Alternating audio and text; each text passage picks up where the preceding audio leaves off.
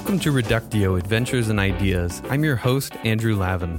Reductio is a show about philosophy, about ideas, and about understanding ourselves and our world more clearly. Brought to you by Inverted Spectrum Media.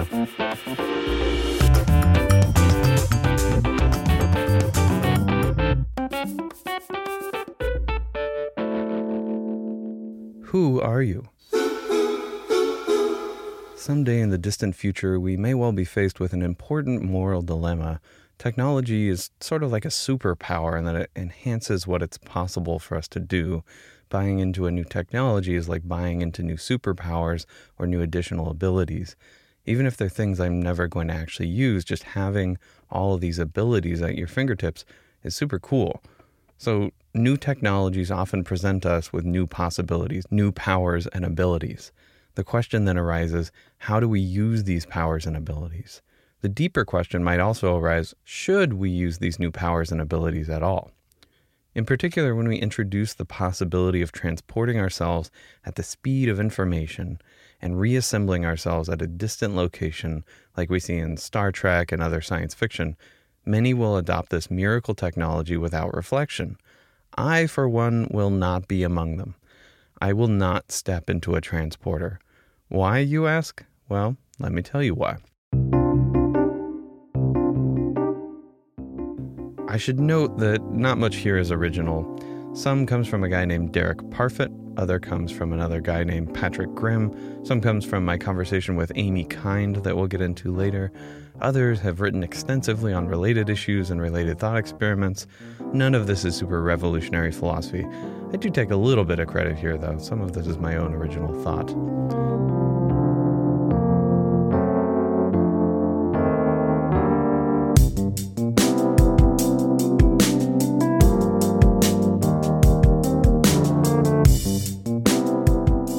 So let's back up a bit. How do these things work, these, these transporters? How do they work? What sorts of assumptions can we make right off the bat? The way these transporters apparently work is by destroying your body in its current location. Presumably they do this so as to gain access to molecule by molecule structural information about the current state of your whole physical person. Then it beams this hyper-specific model of your current state to a device elsewhere that reconstructs your physical body, again, molecule by molecule. This seems to me to be the only way to make a Star Trek-like transporter work, given our current understanding of physics. There might be some different way, and I'd, I'd love to hear from you if you know of one, but for our discussion today, I will just assume that what happens is the destruction and reconstruction of your body down to the last molecule. So I'm on the planetary surface in my red shirt, loyally at the side of Captain Kirk, and our mission is complete. Kirk sounds triumphantly into his communicator. We're beaming up. Notify transporter room. Then apparently what happens is my body is dissolved painlessly. The ship has a scanner tool that's powerful enough to scan my body's current physical state on the planetary surface while simultaneously breaking that physical structure down. In the show, it seems like maybe a tractor beam actually captures the constituent molecules and beams them to the ship. All the water and nitrogen and gold and oxygen and carbon and iron and folate that makes me up gets transported quickly through space. We can imagine a similar technology, though, that ha- already has stores of these molecules in place on the ship or is able to synthesize molecules from pure energy. Maybe that's what's happening in the show. Then, apparently something like a three D printer rebuilds the microstructure of my body, molecule by molecule, and I am suddenly conscious. Sprung fully formed from the mind of Zeus. In the transporter bay on the U S S Enterprise. Good Zeus! There doesn't seem to be anything incoherent or incompatible with what we know about brain science or biology to suppose that it might be in principle possible to create a full human body that is a microscopically accurate double of another, and have it function properly and even remember things that happened to the body of which it is a copy. It might actually work like it does in Star Trek. You wake up in the U S S Enterprise in the middle of a thought you were having right before you got beamed up by Scotty. Let's allow that this is compatible with the way our brains and the rest of our biology works. Yeah? Okay, so you're faced with a problem. You want to visit Alpha Centauri and come back to Earth afterwards. It'd be super duper cool, but the problem is that you'll have to step into one of these newfangled transporter booths. You're a little skittish about the new technology, and I think you have a right to be. When you step into the transporter booth, your body will be dissolved molecule by molecule, and its current state will be scanned. Then that digital scan will be beamed across the galaxy to the Alpha Centauri arrival station, where a booth will receive that scan and reconstruct you in the state you were in in the moment you were scanned. A fairly painless process, but maybe a slight electrical jolt just at the beginning. The machines that do the scanning and reconstructing are very accurate, so there's no time needed to get used to your reconstructed body or to allow things to settle back into place. It's all exactly as it was back on Earth. Then later, your visit across the galaxy is over and you decide to beam home. Again, you're deconstructed and meticulously scanned at Alpha Centauri, beamed home, and then reconstructed a second time back on Earth. Sounds like fun, right? There's a lot to see, and traveling at the speed of light would allow you to see much more of it. Wrong, I say, wrong. Do not do it. I say don't do it because it seems rather obvious to me, actually, that you will die each time you use the transporter. Or since you'll die the first time, the new you copy will die when they use the transporter to get home. The person who arrives home and is greeted by your friends and family will not be you. It will just be a very good copy of you. Actually, it will be a copy of a copy of you since you've been dissolved twice. And I haven't even started talking about the timey-wimey stuff that happens when you or information about you travels at the speed of light. That gets really weird. Watch Christopher Nolan's Interstellar for some decent representation of time dilation due to the effects of gravity.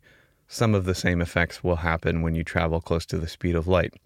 Anyways, let's set aside time dilation and all the Einstein-y weird stuff having to do with space-time, and we'll just focus on the philosophical issue. Is it you who arrives back on Earth after a round-trip safari to Alpha Centauri? Alpha Centauri is a star, by the way, so when I say trip to Alpha Centauri, you're smart enough to figure out that I actually mean reference to a planet orbiting Alpha Centauri, right? You're not one of those pedantic Neil deGrasse Tyson types who thinks people talking loosely always means they don't understand something, right? There are two lines of attack that I'll take. I'm going to call them the metaphysical line of argument and the moral line of argument. One appeals to the metaphysical status of the object that comes out of the transporter and the object that steps into the transporter. And the other argument appeals to the moral status of that same being or set of beings. First, the metaphysical argument. When we ask ourselves what it means to be, quote-unquote, the same object over time, we never seem to imagine cases where the object stops existing and then sometime later comes into existence again, only to be called the same object. If my apple gets eaten, then through the wonders of nanotechnology reconstructed out of the physical waste it turned into in a digestive tract, we won't likely want to eat it, but we certainly won't call it the very same apple, right? It's a new apple that's been constructed out of bits and pieces of the old one. There are a lot of fun thought experiments to discuss here, but I don't want to go too far away from my core purpose, to argue that one should not make use of matter transporters when they are invented. Here's one more thought experiment, though. It's called the Ship of Theseus. It was mentioned pretty recently on the Marvel show WandaVision. Theseus was a famous adventurer and explorer in ancient Greece. Aristotle presents us with this interesting case to think about. Theseus's ship would inevitably become damaged through the course of his travels. Whenever he returned home, therefore, he would have to pay the shipwrights to replace boards, masts, sails, and so on. Over time, he managed to damage every single piece of his ship, such that at one point he had replaced each and every piece of the ship from bow to stern. But Theseus is a famous man, you see, so when they replaced his mast, they didn't just throw away the broken log. When they replaced a plank, they didn't just throw away the worn board. Instead, a savvy shipwright set these pieces aside in a special pile. Eventually, throughout all of Theseus's travels, the entire ship was replaced. Not one piece of the ship remains the same. And the shipwright responsible for replacing all of these pieces has become quite rich. Thank you to Kelly Marie Lavin for narrating this episode. The first question we must ask ourselves is simply, is Theseus still sailing the same ship? If every piece has been replaced, should we stop thinking of it as the same ship? Maybe at some point it became a brand new ship, the ship of Theseus two point oh. The story continues, though. This now wealthy shipwright has a plan to honor his famous and loyal client, Theseus.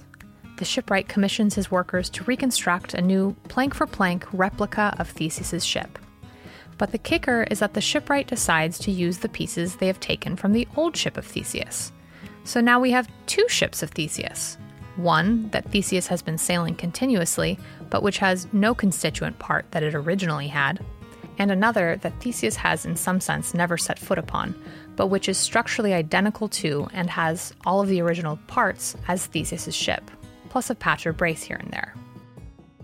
The second question we'll have to ask ourselves is, which is the real ship of Theseus? Is there any sense to this question? There are a lot of philosophical questions to draw out of this thought experiment. For now, though, I want to drill down on one particular aspect of the story. The ship is completely disassembled and then reassembled in an essentially structurally identical manner. Is that the same ship? I think not. Once an object has been disassembled, let alone entirely dissolved, it has lost its status as one continuous and identical object. When it's reconstructed, it is now two very similar but not identical objects. One object before and another object after. Let's try a different thought experiment, one that might be closer to the topic I'm discussing here, which is transporters. Theseus and his new and shiny ship comes to the Isthmus of Panama.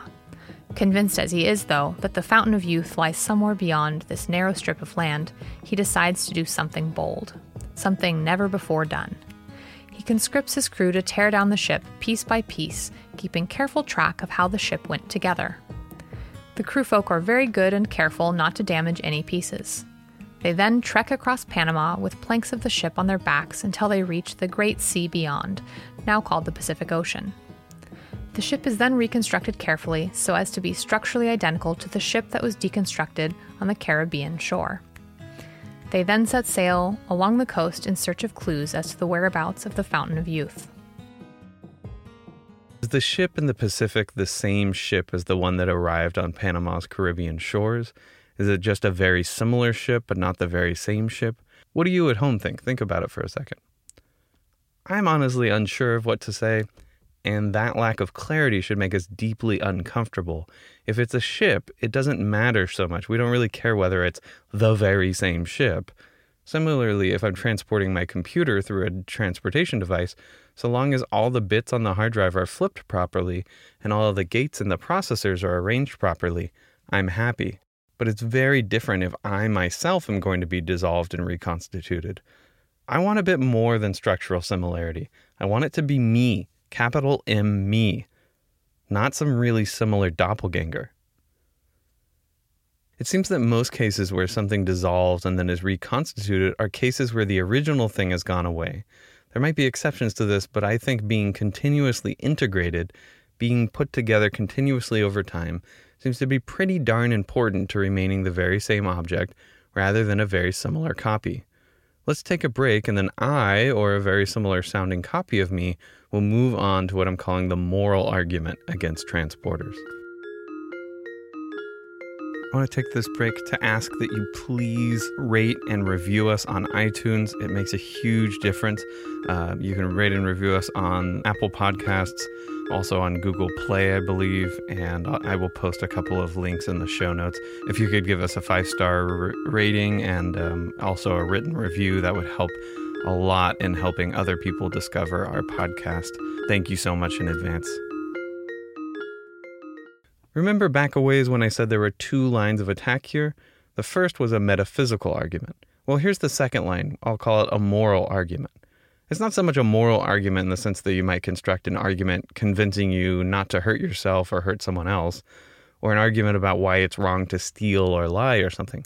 I mean a moral in a broader sense here. Moral in the sense of having to do with things we find morally urgent and the things we care about, having to do with living a good life and being assured that things are going well for us, having to do with what we value and what matters. As I'll argue, things aren't going well for someone about to step into a transporter, so this should hit us in our moral sense. we should be morally uncomfortable with either stepping into a transporter ourselves or allowing others to do so. Okay, let's run through a couple of scenarios. In all of these scenarios, you've had a lovely time visiting the Alpha Centauri system, and now you're ready to head home. First scenario. You step into the booth and your body is dissolved and scanned. But then there's a malfunction and the file is deleted. No body, no backup scan. So you are kaput, dead, no more. No more! It has ceased to be! It's expired and gone to meet its maker! It's a stiff! There's no more you. Tragic. Right? So what's the difference between the normal case, the one where you're reconstituted back home on Earth, and this one? Is the difference that there's a copy running around on Earth? What about the you that got dissolved? What about your life? Scenario two. You step into the booth and your body is dissolved and scanned, but there's a different malfunction, and the machine that is supposed to reconstruct you becomes broken for repairs for sixteen years. They eventually fix it, and when they boot it up, they find that your scan has been sitting in the queue the entire time.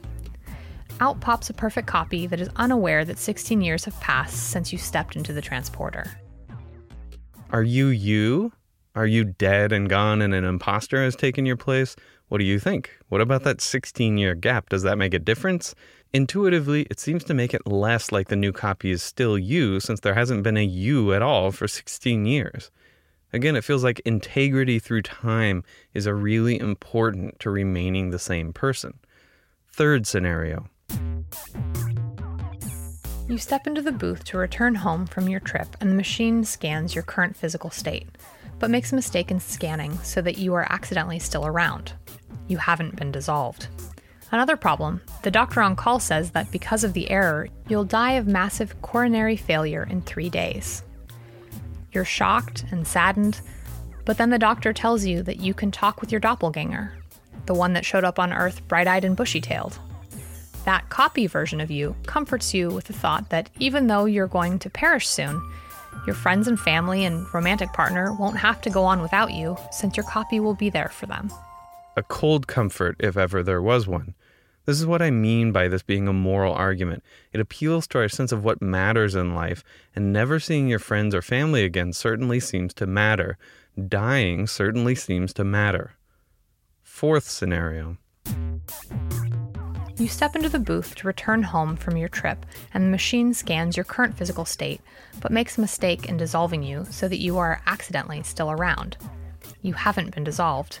No real problem this time. You're just there on Alpha Centauri, and there's a different you back on Earth. There's a Star Trek: The Next Generation episode where Riker deals with a similar sort of scenario. Which one lives the life you planned on living upon your arrival at home? Do you trust the transporter to actually send you back this time? Which one is the real you?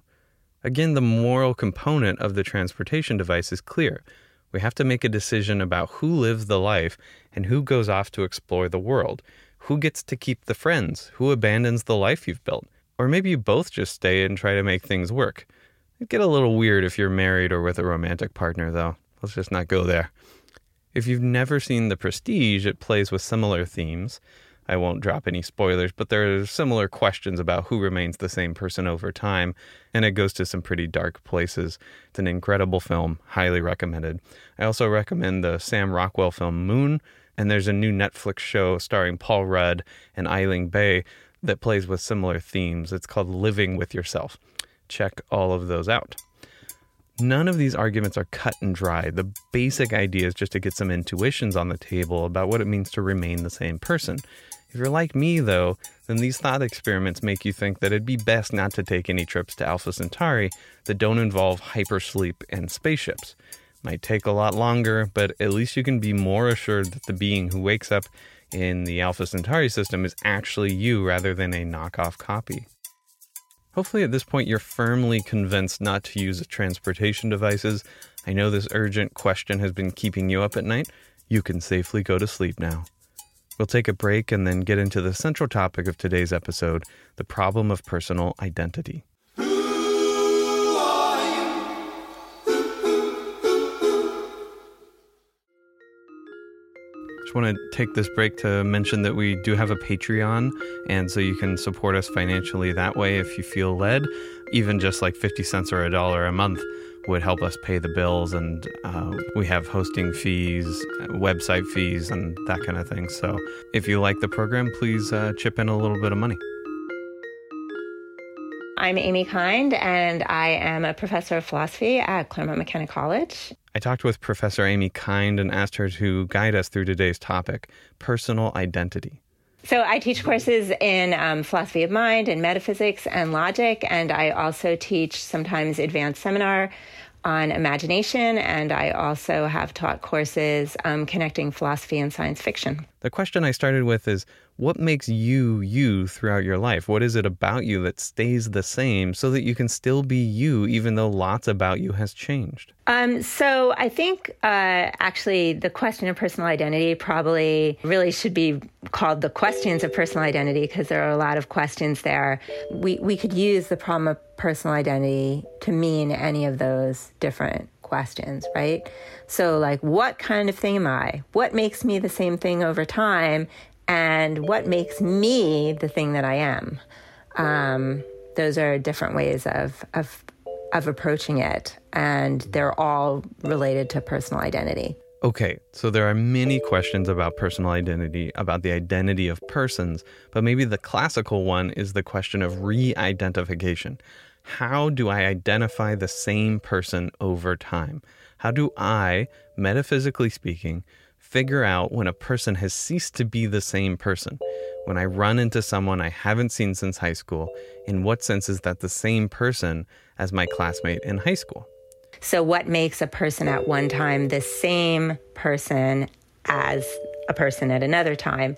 And so people undergo all sorts of changes in their life, right? They start off as little babies, not able to do much of anything at all, um, as you're probably aware. And um, then they develop into, you know, angry teenagers and uh, go through all of these stages through life. And then Um, much later in life, uh, they might not be able to remember what they did as a teenager. And so the question is, you know, what makes someone, um, say at one time, like in, I don't know, nineteen sixty, uh, so we have this individual who calls themselves, you know, I don't know, Uh, Tom Smith, and then we have an individual in twenty twenty who calls himself Tom Smith, and what makes that individual the same person over time. So that that's what I think of as sort of the classic problem of personal identity. In the normal case, in a normal life, Tom Smith will have a continuous body throughout his life. He will have memories from earlier in his life that tie current him to his past self. He probably ha- remembers quite a bit from nineteen sixty and nineteen seventy and nineteen eighty and so on. He will have had a stream of consciousness that's more or less continuous, excepting maybe some episodes of dreamless sleep. He will be a continuous stream of psychological stuff like short and long-term memories, experiences, imaginations, desires, dreams, and so on. But we can imagine all sorts of cases where these things come apart. So what we do is start with a case and then see what it points towards in terms of a theory of personal identity.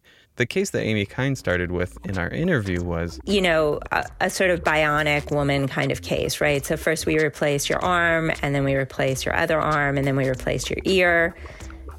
Bionic women have a bionic ear. Anyway, we replace your ear, and then we replace your eyes, and, you know, all of a sudden we have a cyborg, um, but it's been you through all of those changes. If we can slowly replace parts of your body. We replace your ear, and then we replace your eyes. And then after each replacement, we determine that you're the same person, but at the end of the process, we have a full-on cyborg, whereas before the process, we had a regular human being. Is it the same person? Well, if we decide that after each individual change, it is still you, not enough has changed, and your psychological self seems to have continued on more or less unchanged, then it seems like you are not your body. We have replaced your whole body, but you are still there. So it seems to follow that your personal identity doesn't rely on your body. What do you think? I encourage you to pause the podcast here and discuss the case with others in the room with you. Are you the same person even though your whole body has gradually been replaced? If you agree, then Oh, well, it's an easy answer, right? It has something to do with personality or mind. It's so obvious. Seems to us, given the Bionic Woman case, that psychological continuity is what matters for re-identification. Breaking that down, to re-identify our original Tom Smith over and over again, all we have to do is ask, who has had a continuous psychology? A continuous stream of memories, experiences, imaginations, goals, dreams, desires, and so on. So I think that when when we think about science fiction scenarios, it just seems like we can imagine all different sorts of cases in which our personality, our memory is separated from our body. So um, we have the Freaky Friday case where it seems like we could do a kind of body swap.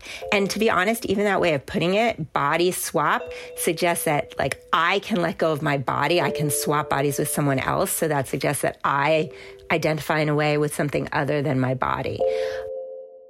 Um, also, all of the kind of scenarios that have us uploading ourselves to machines or to the internet or to a flash drive or something like that, that also suggests that we can leave our physical bodies behind and that we are something different from our physical bodies.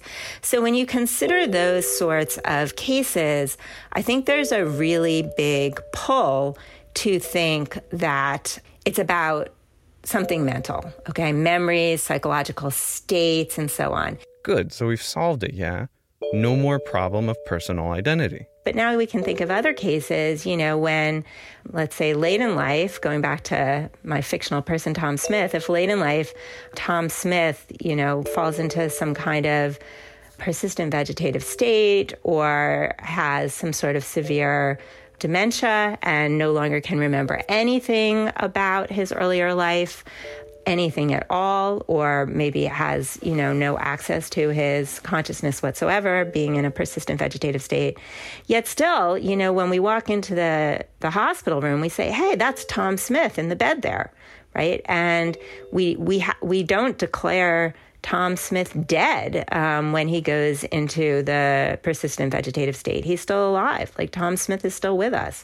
So if it were all just about memory or personality or mind, then we wouldn't probably have the reactions we do in the Tom Smith case. In these cases where the body remains intact, but the psychology breaks down in some way, say a coma or amnesia or dementia or the like, in these cases it seems like the body being continuous is sufficient to call it the same person. So we're sort of pulled in different directions, and that's what makes the question such a puzzle.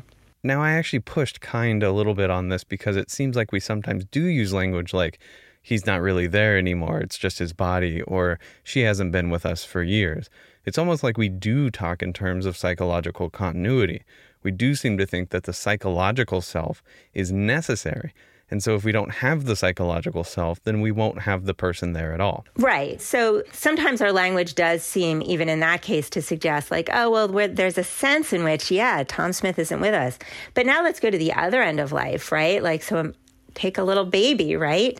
And uh, that, you know, that little six-month-old baby Um, is having all sorts of experiences, but the sixteen-year-old teenager isn't going to remember anything about those current experiences. So, you know, we threw like elaborate birthday parties for, you know, my son's second and third and fourth birthday parties.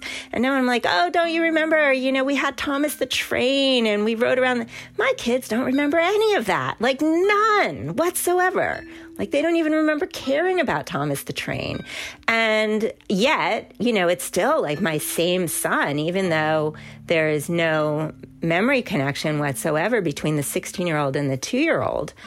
So that's an, you know, that's another case where we have, I mean, obviously there's some similarity of personality and similarity of other mental stuff, but we don't really have all the connections that, say, we have between my thirty-year-old self and my forty-year-old self, and so on.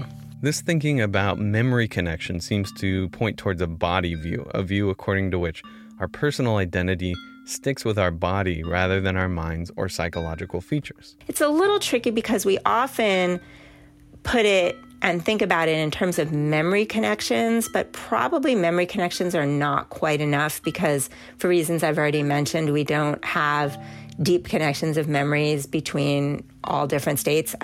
for example.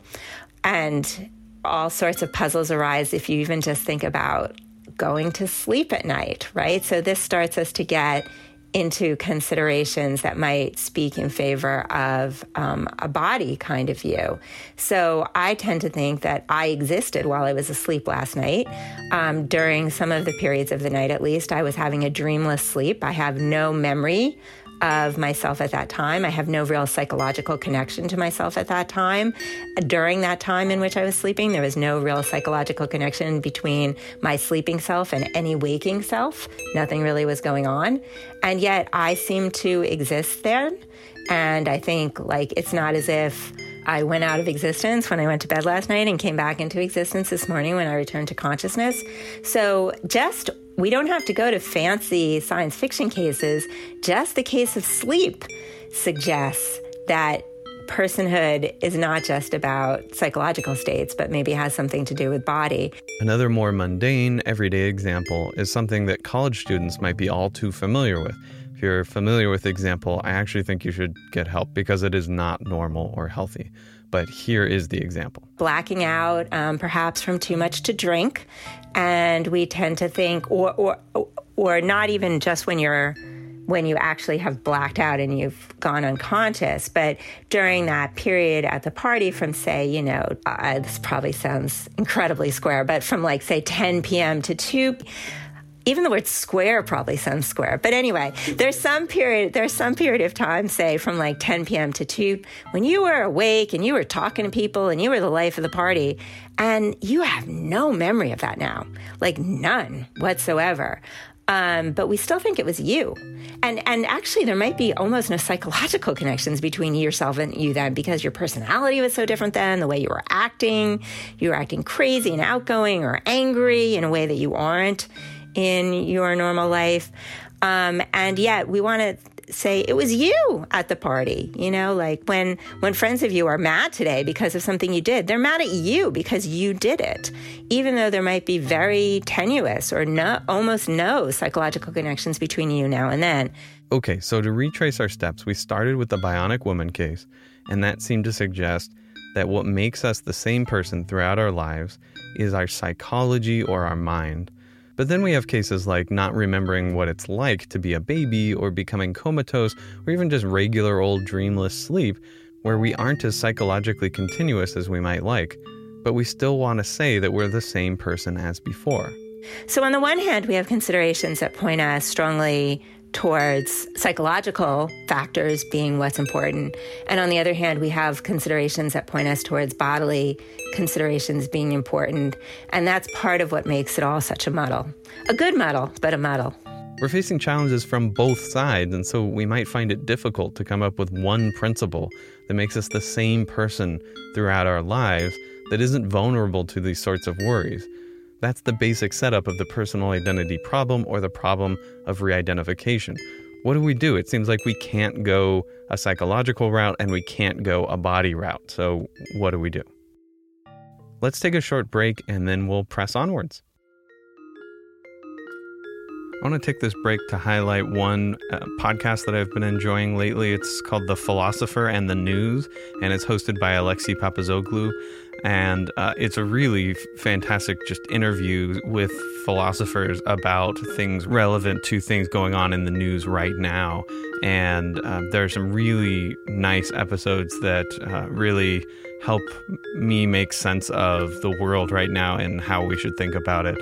Uh, I tend to want to consult with philosophers about current events, and this is a great way to do that. Some people who've thought really uh, deeply about these events. So go check it out, The Philosopher and the News. Before the break, we were stuck between two views of personal identity, and each view had cases or thought experiments to support it.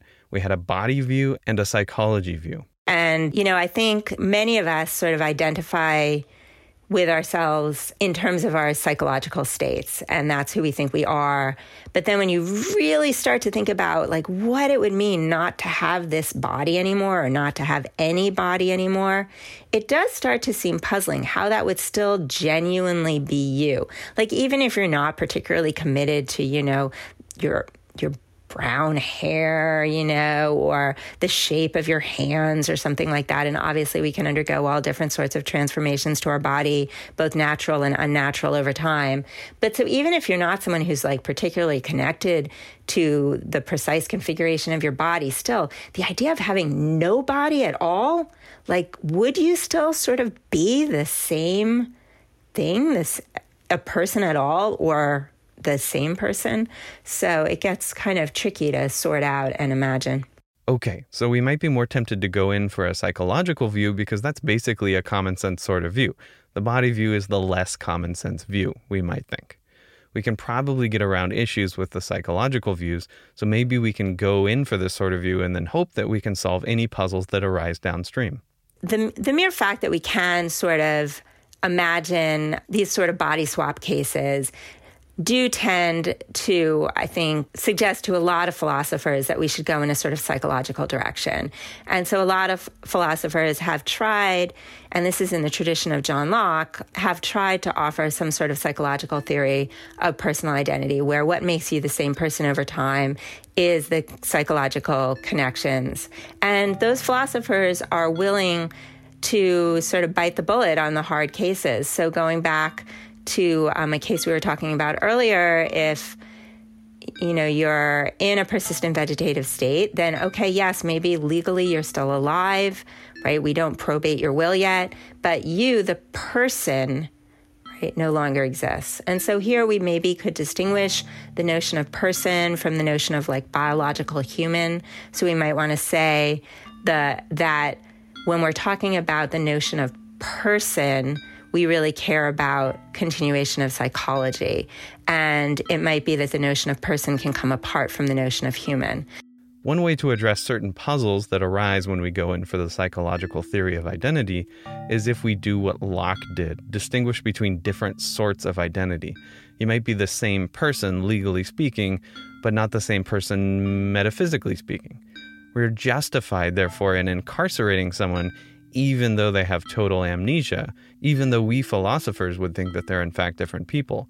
There's a psychological discontinuity, and so there's a new person there, but it's the same forensic or legal person, and so we might think it's okay to lock them up.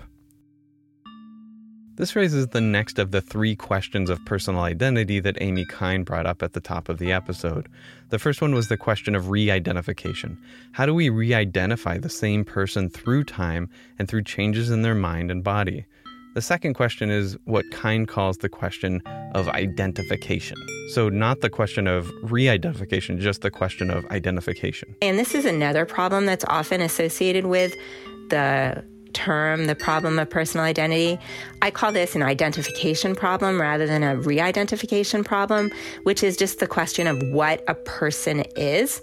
And I think that probably those people who tend to go psychological in nature with respect to the re-identification question probably do want a sharper dissociation between the notion of person and the notion of human, whereas those philosophers who tend to go more in the direction of bodily considerations probably draw a tighter connection between the notion of person and the notion of human animal or human organism. So if you like a psychology theory of re-identification, then you'll likely want to conceptually divorce a human as a person from a human as an organism.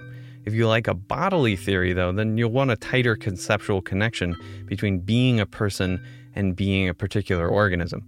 If the organism goes away, as it seemingly does in the bionic woman case, so does the person. So one reason to think that the notion of person might be broader than the notion of human is that we might very well want to recognize non-human persons. Um, so aliens, if there are such, or forget about whether we can transfer our consciousness to a machine for a second and just think about the machines themselves. If we had suitably intelligent artificial systems um, that behaved as if they have consciousness and they have emotions and so on, uh, we might want to treat those systems as persons. Don't be a substrate chauvinist, which is fancy talk for don't think that just because the physical embodiment of a mind or intelligence or person is different, that it automatically can't be a person. Aliens could be persons. Artificial intelligences could be persons. Simulations could be persons, and so on. So that might be one reason to dissociate the notion of person from the notion of human. Okay, so we've got the problem of re-identification and the problem of identification. The problem of re-identification is, how do I re-identify a person through time? The problem of identification is, what exactly is a person? Is it a human organism, an intelligence with certain features, an organism with certain features including but not limited to human beings, a certain set of perceptual inputs and behavioral outputs? But there's one problem that we haven't yet talked about, and that's what's often referred to as the problem of multiplicity or the problem of reduplication. To illustrate this problem, let's have a story. Let's suppose we can upload your consciousness to a computer. We could do that in such a way, like let's say we do it and your body's dying, right? And this is our, our last-ditch effort to save you. And so we download everything, um, all of your consciousness, and then we upload it to some other artificial body, just as your, you know, natural body is breathing its last breath, right? Shoo, we did it just in time. And now here you are, right? It's still you. It's you in this artificial body, but it's still you. But now, suppose that just as we were doing the transfer, the doctors develop this amazing new technology, and they rush in and they say, no, no, we can save this original natural body, this biological organism. And now, here you are, existing still in your natural body, and yet, here you also are existing in this artificial network. Which one is you? Now, this way of setting up the story, though, might bias you towards the original biological you. Of course, you might think, the real me is the me that has a biological body. The other is just a really good copy. But my body is where I live as long as that body is around. We can sort of remove that by imagining the case slightly differently, which is just that maybe the scientists, the doctors aren't able to save your original body, but we're so good at uploading, we can do it twice, right? We can upload you to System A and we can upload you to System B. Maybe it's an opportunity now. You know, we say like, look, we have this great technology. Now you can live out your life, you know, as a as a philosopher, you know, in one place. And you can also live your life out as a traveling musician in another place, right? You've you've had these competing desires all along. Now you get to fulfill both. And it sort of feels like, wait, I, I, w- I wouldn't be doing both. I would only be doing one. But yet you have the same connections of psychology to both of those, um, to both the philosopher and the traveling musician. And so that problem of reduplication really threatens any kind of psychological view. That's been one real issue that's plagued them. So the problem of reduplication threatens any sort of psychological view. If you hold the psychological continuity or connection to be the sole criterion of identity through time, then you've got a problem. You can be psychologically continuous with two different people. Are you then two people? Are you the combination of both of them existing in different places? Are you one or the other? They all sound like bad choices, bad choices that are sort of arbitrary or unmotivated. Therefore, so the argument goes, the psychological account of personal identity cannot be right. Developing the view in the other way so that we we sort of um, go for bodily considerations, right? Actually, the view is often referred to as animalism. The thought is that we are just we are just human animals, right? That's just the kind of thing we are. Um, so we are identical to our bodies. There, I think, probably some of the biggest motivations is is that we don't tend to draw this same weighty distinction with respect to any other kind of biological organism, right? Cats, dogs, who we who we think of as conscious, um, fish. Uh, there's there's not like the cat person and the cat biological organism. And so we tend to think that what makes that cat exist is, look, when it takes its first breath, it comes into existence, and then when it takes its last breath, it goes out of existence, right? It's just what it is for a biological organism to exist. And we, you and I, are just, we're just organisms. We're just biological organisms. So why would the conditions for our existence be any different, right? We come into existence when we take our first breath.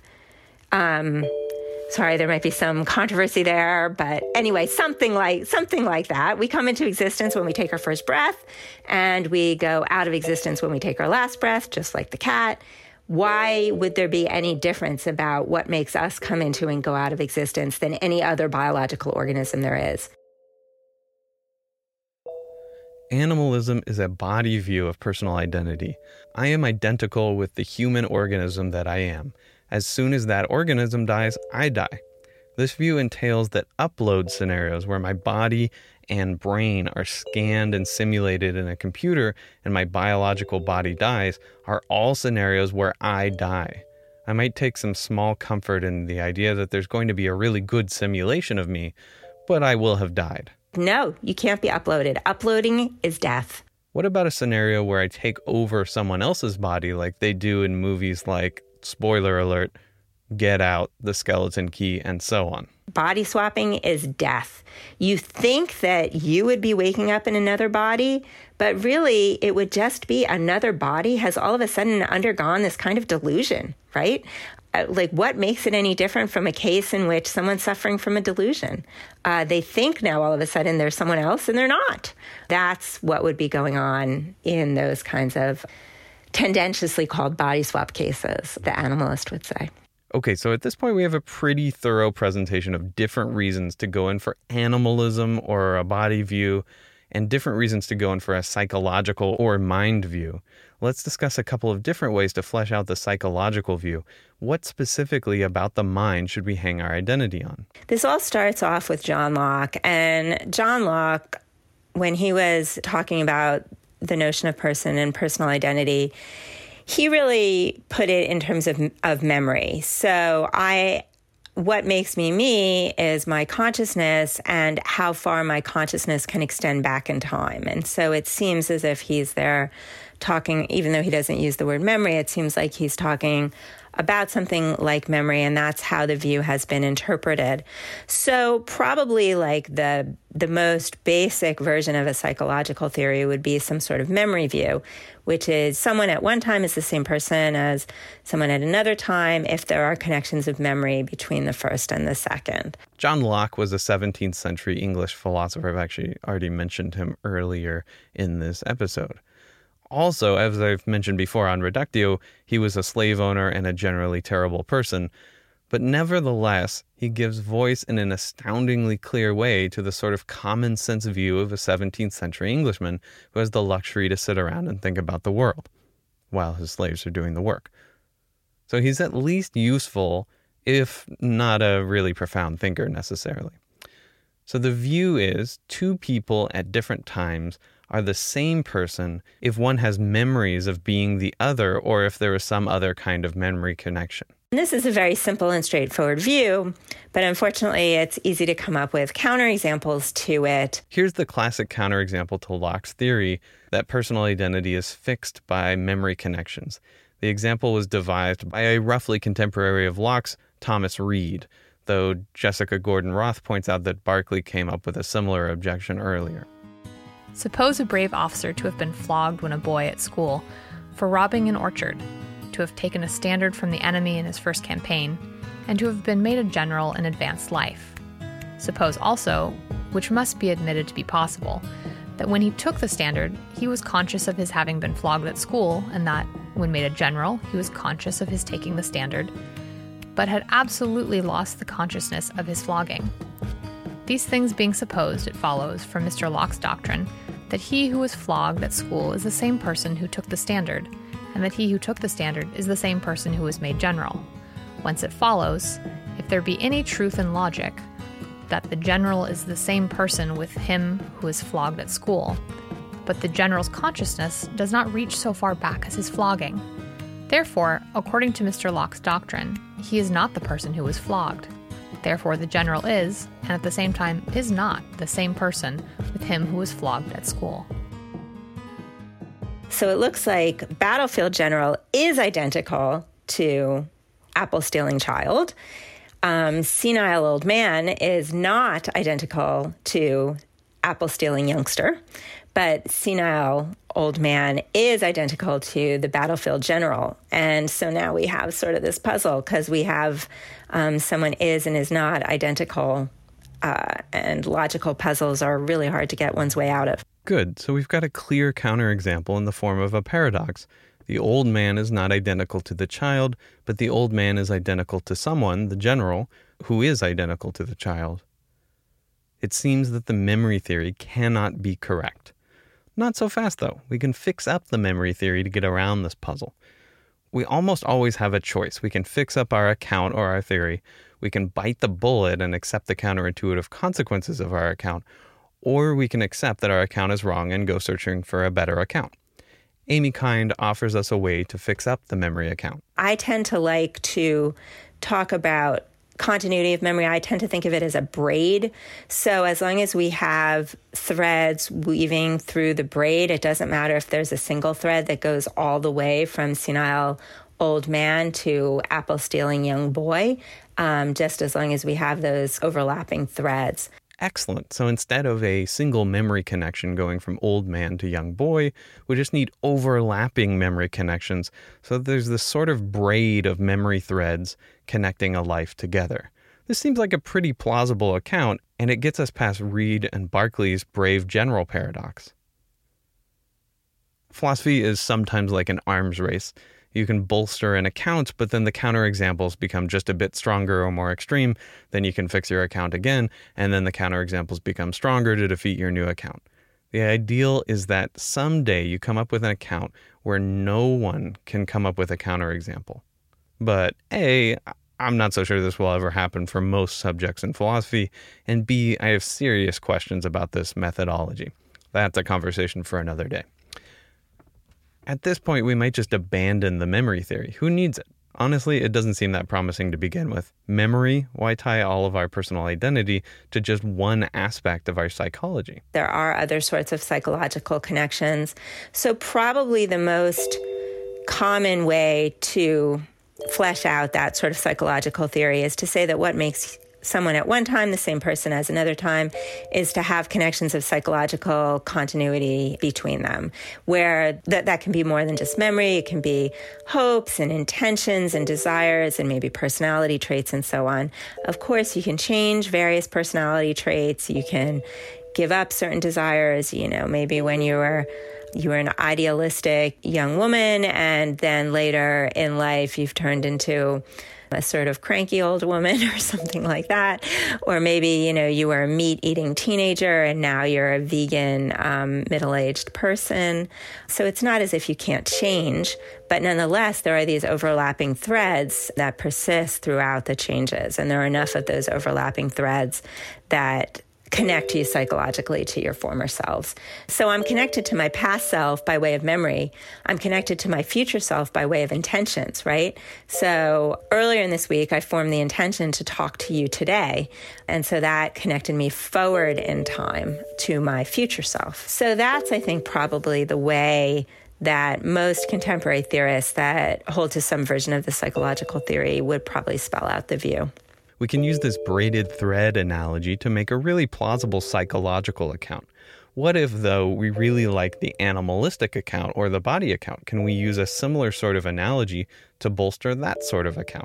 I think earlier versions of the physical view focused more on the body per se, and so they would talk about sameness of body over time. And I think more recent versions of the physical leaning view tend to go more in the animalist direction that um, we were talking about rather than talking about same body. But if you had some conception of same body and you could get it to be coherent, right, then certainly your body with a bionic arm is still the same. You know, you might say that's still the same body, right? Um, and your body with two bionic arms is still the same body. So maybe there's a sense if we do the changes slowly enough that even at the end when you're entirely bionic, because the body has been completely functioning throughout that whole process, right? Maybe it is still the same body. And so that wouldn't be, notice that that case wouldn't be a good one for the animalist because at the end of the process, you're no longer a human animal, like you're non-organic. But if we could get going some notion of this of sameness of body that we could work with, then the gradual replacement of body parts wouldn't necessarily count against a physical view.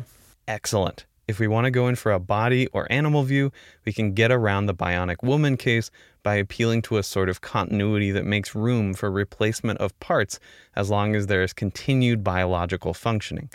We can replace everything as long as we do so gradually enough that there is a continuous thread of functioning so that we can re-identify the same person over time.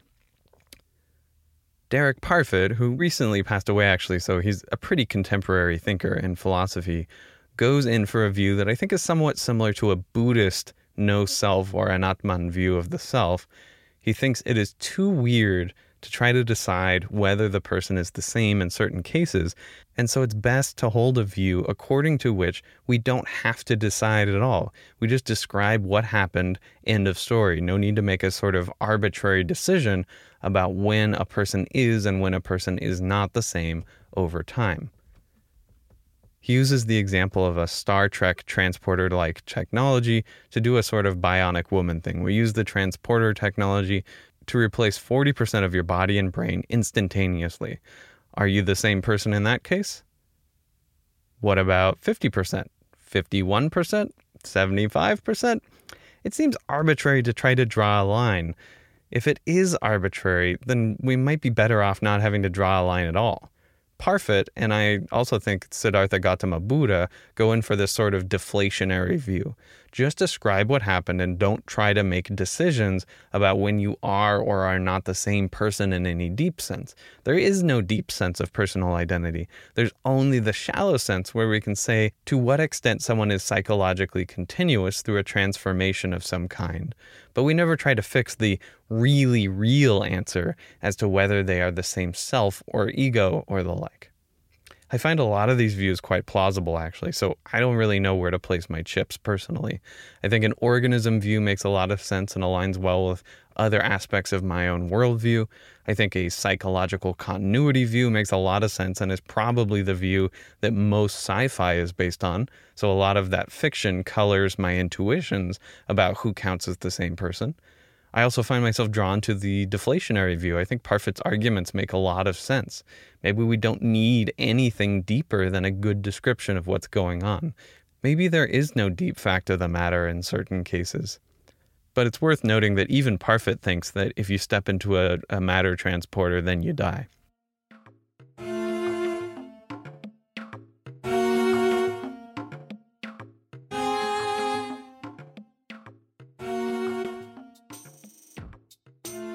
This set of problems is of deep spiritual importance to many in the Judeo-Christian Muslim tradition, and similar issues arise in Hinduism, Buddhism, Sikhism, Jainism, and so on. If I am to be resurrected or reincarnated, in what sense will that be me as opposed to a good copy of me? If I place my hope in the notion that I will be resurrected and all will be made right in the end times or the eschaton, I want some assurance that the resurrected me will be me, capital M me, not just a cheap, albeit divinely reproduced copy of me. Me. This is one of the perennial questions in philosophy for a reason. It's super fun, has a lot of great thought experiments, and now we have tons of great fiction like sci-fi to test our intuitions about different cases. I hope you learned a lot, but not so much that you ceased to be the same person as you were before the episode began. If that happened, my apologies to your loved ones. I am so sorry for your loss. Thank you to Kelly Marie Lavin and Amy Kind for their help with this episode. Thank you so, so much to our patrons. Currently, that includes Peter Sugia and Barbara Sweer, Kui Gray Lavin, Rafa Smith, Oystein Johansson, Ben and Annalisa Colohan, Robert Jones, Owen Roth, Luke and Courtney Adams, and Connor Hughes. If you would like to join these heroes of podcast funding, even for just like fifty cents or a dollar a month, head over to patreon.com slash Reductio. There's a link in the show notes. Please also rate and review us on iTunes, especially reviewing helps a lot. There's also a link in the show notes for that. That is a huge, huge help. Now you've heard a little bit about the philosopher Derek Parfit, but you might not know that he really hated the Enlightenment. In his journal, he once wrote, This oh. is terrible. Is this is this same era as Locke? Yeah. Enlightenment. Loosely, yeah, contemporary. Until next time, this has been a production of Inverted Spectrum Media.